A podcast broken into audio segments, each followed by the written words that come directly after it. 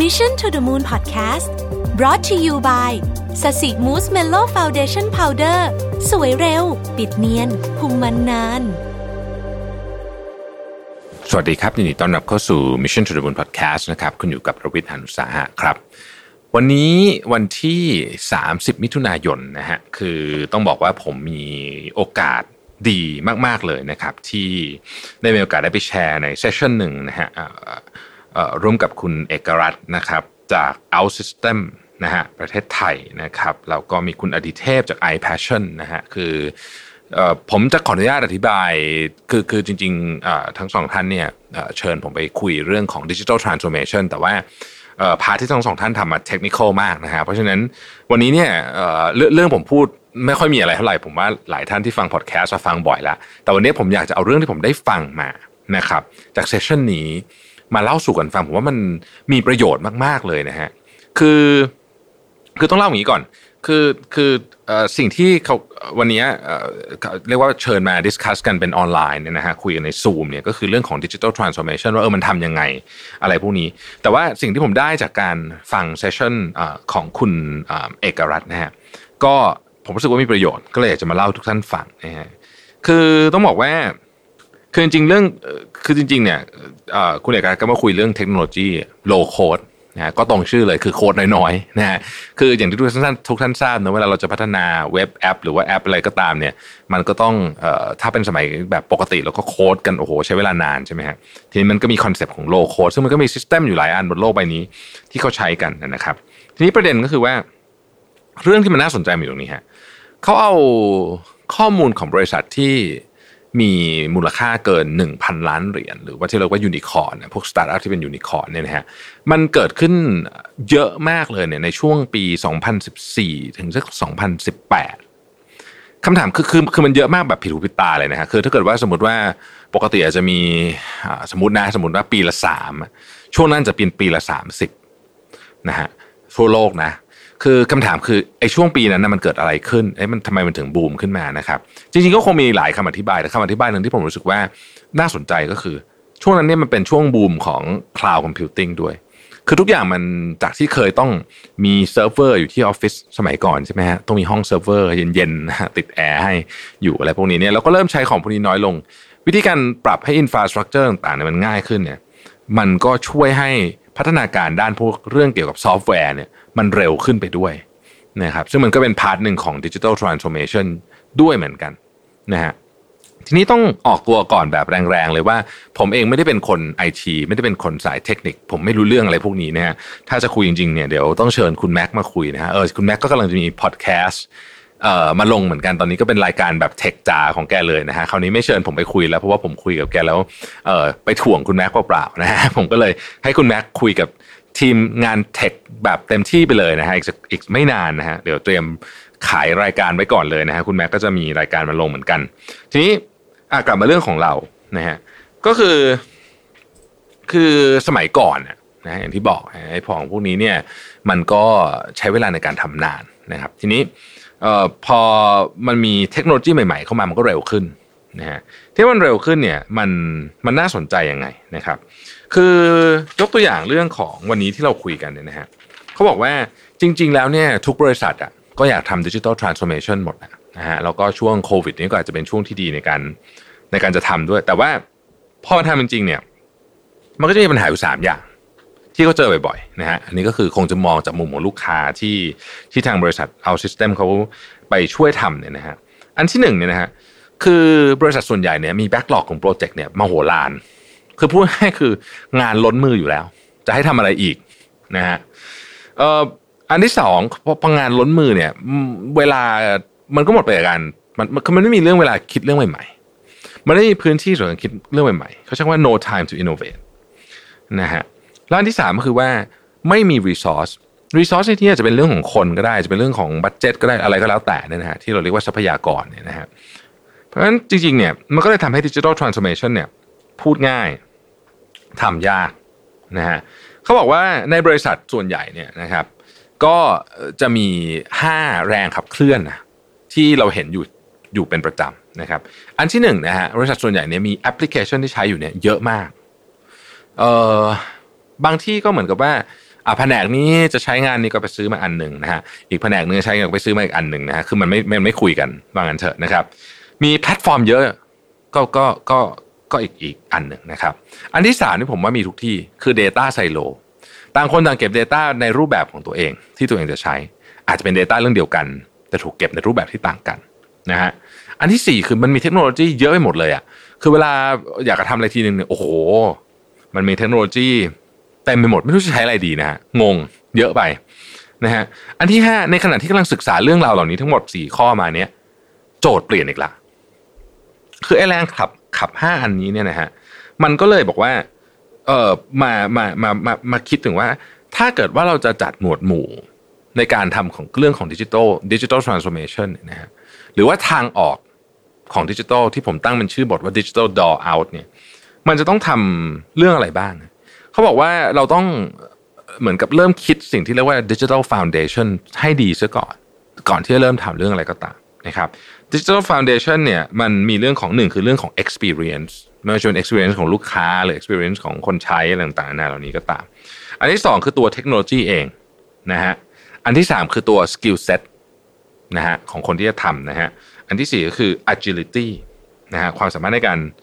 ปรับเปลี่ยนเปลี่ยนแปลงนะฮะ คือเวลาพูดคำว่า digital transformation กับผู้บริหารองค์กรเนี่ยนะครับ ผู้บริหารส่วนใหญ่เนี่ยก็จะมีสี่ประเด็นนะที่ที่อยากคุยหนึ่งก็คือคือหนึ่งมันมัน transform เสร็จแล้วเนี่ย experience ลูกค้าดีขึ้นมาคนส่วนใหญ่จะนึกถึงอันนี้เป็นอันที่หนึ่งซึ่งซึ่งก็ถูกต้องแล้วนะฮะคือถ้าเกิดเราทำดิจิทัลทรานส์โอมชันเรา experience ลูกค้าเราแย่ลงอันนี้ไม่ไม่น่าไม่น่าจะดีนะครับเอออันที่สองเนี่ยนะครับมันมันรองรับกับ การเปลี่ยนแปลงที่รวดเร็วได้ไหม หรือว่า fast continuous change คือการเปลี่ยนแปลงในยุคนี้เนี่ยมันเปลี่ยนตลอดแล้วก็เปลี่ยนเร็วด้วยนะฮะคืออัตราเร่งก็สูงนะครับ ความชันก็สูงนะฮะอันที่สามมันเป็นเอ่อ architecture หรือว่าโครงสร้างที่ทันสมัยหรือเปล่า เพราะถ้าเกิดโครงสร้างมันโบราณเนี่ยอีกหน่อยมันก็ เดี๋ยวก็มีปัญหาอีกนะฮะอันที่สี่เนี่ยมีคนทำไหมมี tech talent หรือเปล่านะครับนี่ก็เป็นนี่ก็เป็นเรื่อง concern ของผู้บริหารส่วนใหญ่ ใน session นี้มีคนถามเข้ามาด้วยว่าจะทำยังไงที่จะที่จะ convince ผู้บริหารระดับสูงได้นะครับ แล้วคำตอบที่ที่ตอบเนี่ยผมชอบมากนะฮะการจะ convince ผู้บริหารระดับสูงได้เนี่ยคุณต้องแสดงให้เห็นว่า digital transformation ของคุณเนี่ยมันทำสามอย่างได้อย่างใดอย่างหนึ่งนะฮะเอ่อเริ่มต้นนะคือเริ่มต้น convince ต้อง convince ก่อนหนึ่งลดต้นทุนหรือเปล่านะฮะลดต้นทุนปุ๊บนี่ก็ทุกคนก็จะแบบอุ้ยลดต้นทุนได้เหรออ่าทุกคนก็จะค่อนข้างแฮปปี้อะไม่ลดต้นทุนก็ได้เพิ่มกำไรได้ไหม นะฮะหรือว่าอีกอันหนึ่งที่เรากำลังในเนี้ยคุณคุณจริงๆคุณอดิเทพแกก็พูดเรื่องนี้เยอะนะฮะในนี้เนี่ยก็คือเอ่อแกพูดเรื่องของการลดความเสี่ยงลดความเสี่ยง คุณเอกลักษณ์ขออภัยนะฮะทีนี้พอพอ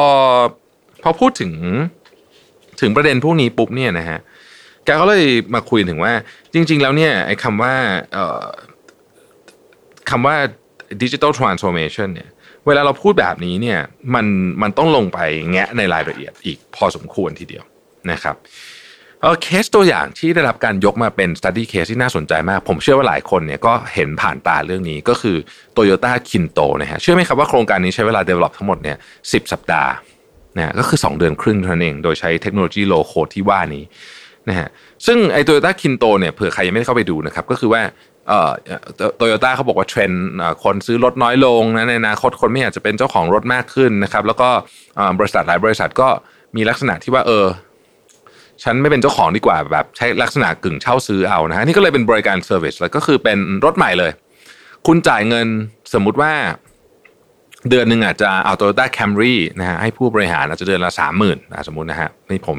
คิดตัวเลขขึ้นมามั่วๆนะอาจจะอาจจะแพงกว่านี้ถูกกว่านี้ไม่แน่ใจเหมือนกัน แต่ว่าอาโตโยต้าก็ดูแลให้หมดเลยนะฮะสิ่งที่คุณต้องทำก็คือเติมน้ำมันอย่างเดียวเขาดูให้หมดเลยประกัน maintenance นู่นนี่หมดสัญญาปุ๊บครบสัญญาก็เปลี่ยนเอาคันนี้ไปคืนเอาคันใหม่มา เออมันก็ดีเหมือนกัน เพราะว่ามันก็หักเป็นค่าใช้จ่ายรายเดือนไป ใช่ไหมฮะแล้วก็ fix ไปคุณก็ไม่ต้องมาดูแลลงดูแลรถรถซ่อมมีปัญหาอะไร คุณก็เอารถไปคืน เอารถไปให้เขาเข้ารถคันใหม่มาให้คุณ ก็สะดวกดี นะครับแต่ที่มันน่าสนใจกว่านั้นก็คือว่าไอ้ระบบโตโยต้า KINTO เนี่ยผมเพิ่งทราบวันนี้เองนะฮะที่ฟังเนี่ยก็คือว่าเขามีเรียกว่าไม่ต้องไปโชว์รูมเลย คุณลงทะเบียนเป็นยืนยันระบบ KYC ลงปุ๊บปุ๊บผ่าน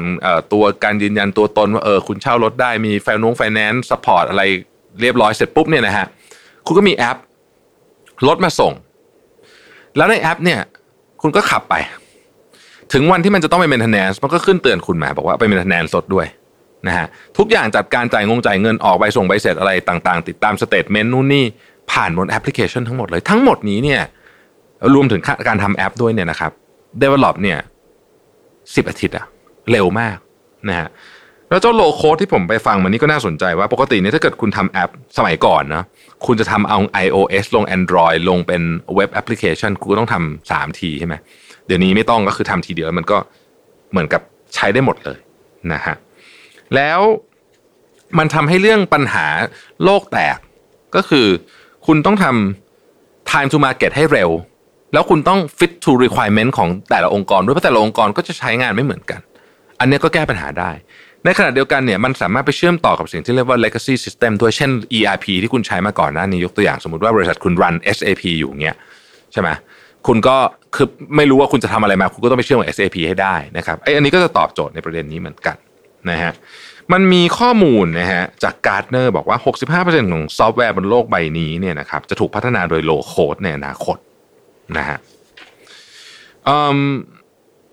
คือจริงๆจริงๆ use case ของ low-code เนี่ยมันมีเยอะมากนะฮะไปไปแก้ปัญหาเรื่อง operations ก็ได้นะฮะเอกสารตลับพัดต่างๆ นานาที่มันเคยเป็น paper อยู่ หรือ process อะไรที่มันซ้ำซ้อนดูวุ่นวายไปหมด ต้องขออนุมัติคนทีสี่ซาห้าคนเนี่ยนะฮะไอเนี้ยไปช่วยแก้ได้นะครับไปเป็น แก้เรื่อง experience กับลูกค้าก็ได้นะครับอย่างพวกบริษัทประกันธนาคารหรืออะไรอย่างเงี้ยที่เขาอยากจะสื่อสารกับลูกค้า เช่นสมัยก่อนอย่างเงี้ยนะครับ สมมติว่าคุณเคลมประกันยุ่งอะสมมตินะประกันสุขภาพก็ได้นะฮะก็เอาไปทำได้นะฮะหรือว่าไป transform ตัว core system เลยก็ได้นะฮะอันนี้ก็ทำได้หมดเลยนะครับ ทีนี้ไอ้คำว่า ดิจิทัลทรานส์โอมชันที่ใช้ลักษณะแบบนี้ เอาเทคโนโลยีเข้ามาช่วยเป็นรูปธรรมแบบนี้เนี่ยเราไม่ค่อยได้คุยกันใน Mission to the Moon อาจจะเป็นเพราะว่าผมเองไม่ได้มาจากสายเทค แต่ครั้งนี้ที่ฟังปุ๊บแล้วเฮ้ยเออมันก็ไม่ได้ฟังดูยากมากแน่นอนผมทำไม่เป็นอยู่แล้ว แต่ว่าผมพอจะเริ่มเห็นคอนเซปต์ว่าเออจริง ๆ เนี่ยมันมีมันมันมีการพัฒนาหรือของเรื่องเทคโนโลยีพวกนี้ไปพอสมควรนะฮะเออก็ เป็นเป็นการฟังครั้งหนึ่งที่รู้สึกว่าได้ประโยชน์นะฮะผมเองอาจจะเล่าได้ไม่ละเอียดมากนัก แต่ผมรู้สึกว่าสิ่งหนึ่งที่มันน่าสนใจ มันเป็นตอนจบของเรื่องนี้นะฮะคือทางออก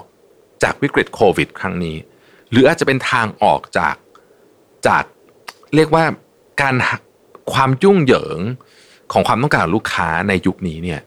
มันคือประตูที่เป็นดิจิทัลจริง ถ้าเราเชื่อแบบนั้นจริงๆเนี่ยคำว่าดิจิทัลทรานส์โอมชันเนี่ยยังไงมันก็ต้องมานะครับมันจะมาในรูปแบบไหนมาในเทคโนโลยีอะไร ถ้ามันตอบโจทย์ของคุณได้ มันต้องเริ่มทำตั้งแต่วันนี้แล้วละครับ เพราะว่าถ้ายิ่งรอนานไปเนี่ยนะครับ คือเขาคู่แข่งเราก็จะยิ่งกระโดดห่างเราไปเรื่อยๆนะฮะก็ลองฝากแง่คิดนี้ไว้ดู ขอบคุณที่ติดตาม Mission to the Moon นะครับ สวัสดีครับ Mission to the Moon Podcast Presented by แป้งพับสสิมูสเมลโล